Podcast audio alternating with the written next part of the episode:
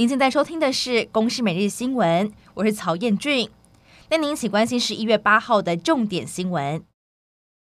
美国通膨 CPI 数据超过了百分之八，台湾在九月份的 CPI 年增率降到百分之二点七五。担心台币贬值，一样输入性通膨发威。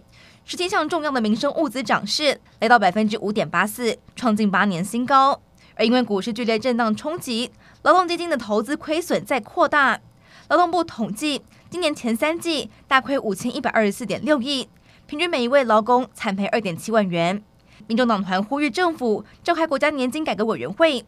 有学者直言，劳保财务黑洞大，单靠政府拨补只是晚几年破产而已。呼吁政府从制度面改革做起。台湾友邦圣克里斯多福及尼维斯总理德鲁访台，总统蔡英文以军礼来迎接。德鲁强调会为台湾加入国际社会继续的发声。而另外，立陶宛在台贸易代表处在七号正式揭牌运作，台湾更将投资超过一千万欧元来进行台湾和立陶宛半导体产业合作。警大校长被爆出五年前曾经有和黑道出入招待所，他个人指称是为了搜集情资，而警政署长黄明昭指出，他事先没有报备，事后也没有做报告，但警大和警政署是平行单位，相关的惩处要等调查之后交给内政部来裁决。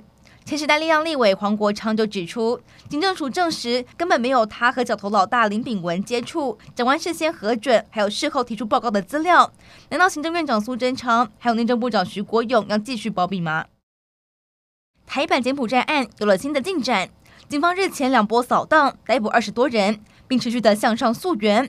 今天凌晨在屏东垦丁，趁一名涂姓干部和他的女友等五人准备要偷渡的时候逮捕归案。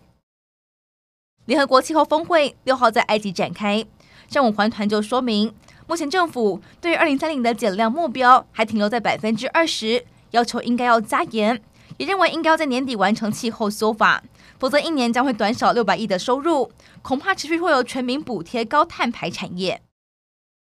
美国期中选举在台湾时间八号晚间展开现场投票，两大阵营在选前之夜的时候把握最后拉票机会。有不少媒体指出，前总统川普可能会宣布再战白宫，但他只有说下周二会有重大宣布。至于总统拜登，则是呼吁选民要为美国做出关键抉择。以上内容由公司新闻制作，感谢您的收听。